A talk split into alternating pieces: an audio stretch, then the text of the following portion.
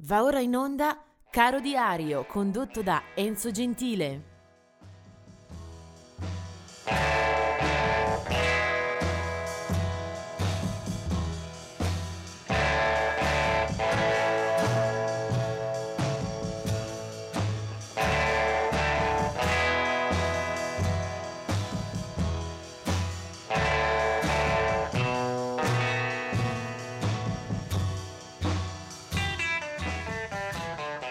Il 29 aprile è un giorno che potremmo consacrare al blues, infatti è un giorno che ci ricorda un paio di scomparsi, eh, Cisco Houston che muore nel 1961 e nella stessa data, nel 1967, muore J.B. Lenoir.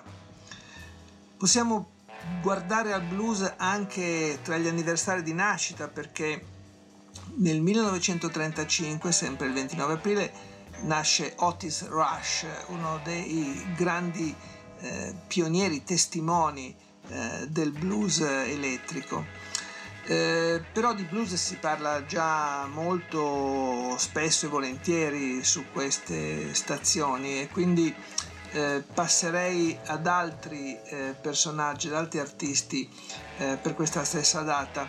Uno è Lonnie Donegan, nato nel 1931. Lonnie Donegan è colui che ha inventato, ha sdoganato lo skiffle, la musica che hanno ascoltato da ragazzino John Lennon e tutti gli altri Beatles si sono un po' formati a quel suono che precedeva l'ondata rock and roll in Gran Bretagna.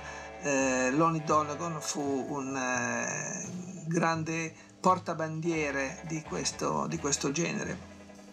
Sempre del 29 aprile sono anche Michael Caroli, 1948, uno dei leader dei Ken, gruppo tedesco che in maniera un po' sbrigativa si eh, racconta e si rappresenta sotto l'etichetta del krautrock e sempre di quella giornata, ma 1973, è anche Mike Hogan dei Cranberries, gruppo irlandese.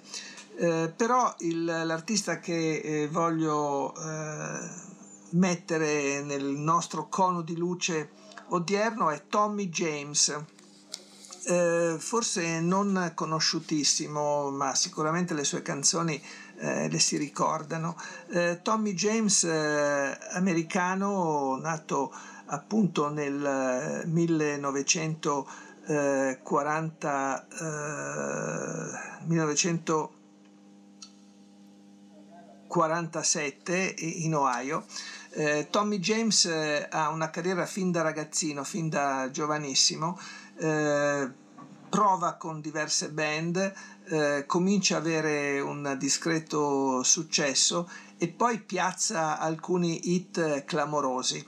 Eh, un paio li cito soltanto, Sweet Cherry Wine e poi Crimson and Clover che in Italia eh, entrò nei jukebox di prepotenza con il titolo Soli si muore di Patrick Sampson, una, peraltro una buonissima versione. Ma il brano che mi sembra più significativo per raccontare di Tommy James and the Shondells, questa era la denominazione ufficiale di quei 45 giri fortunati, è questa Money Money eh, che ha un piglio che credo possa eh, essere rammentato dai non più giovanissimi è un eh, pezzo che ha avuto un grande successo all'epoca, ma secondo me può anche meritare un uh, aggancio in tempi più recenti, più vicini a noi.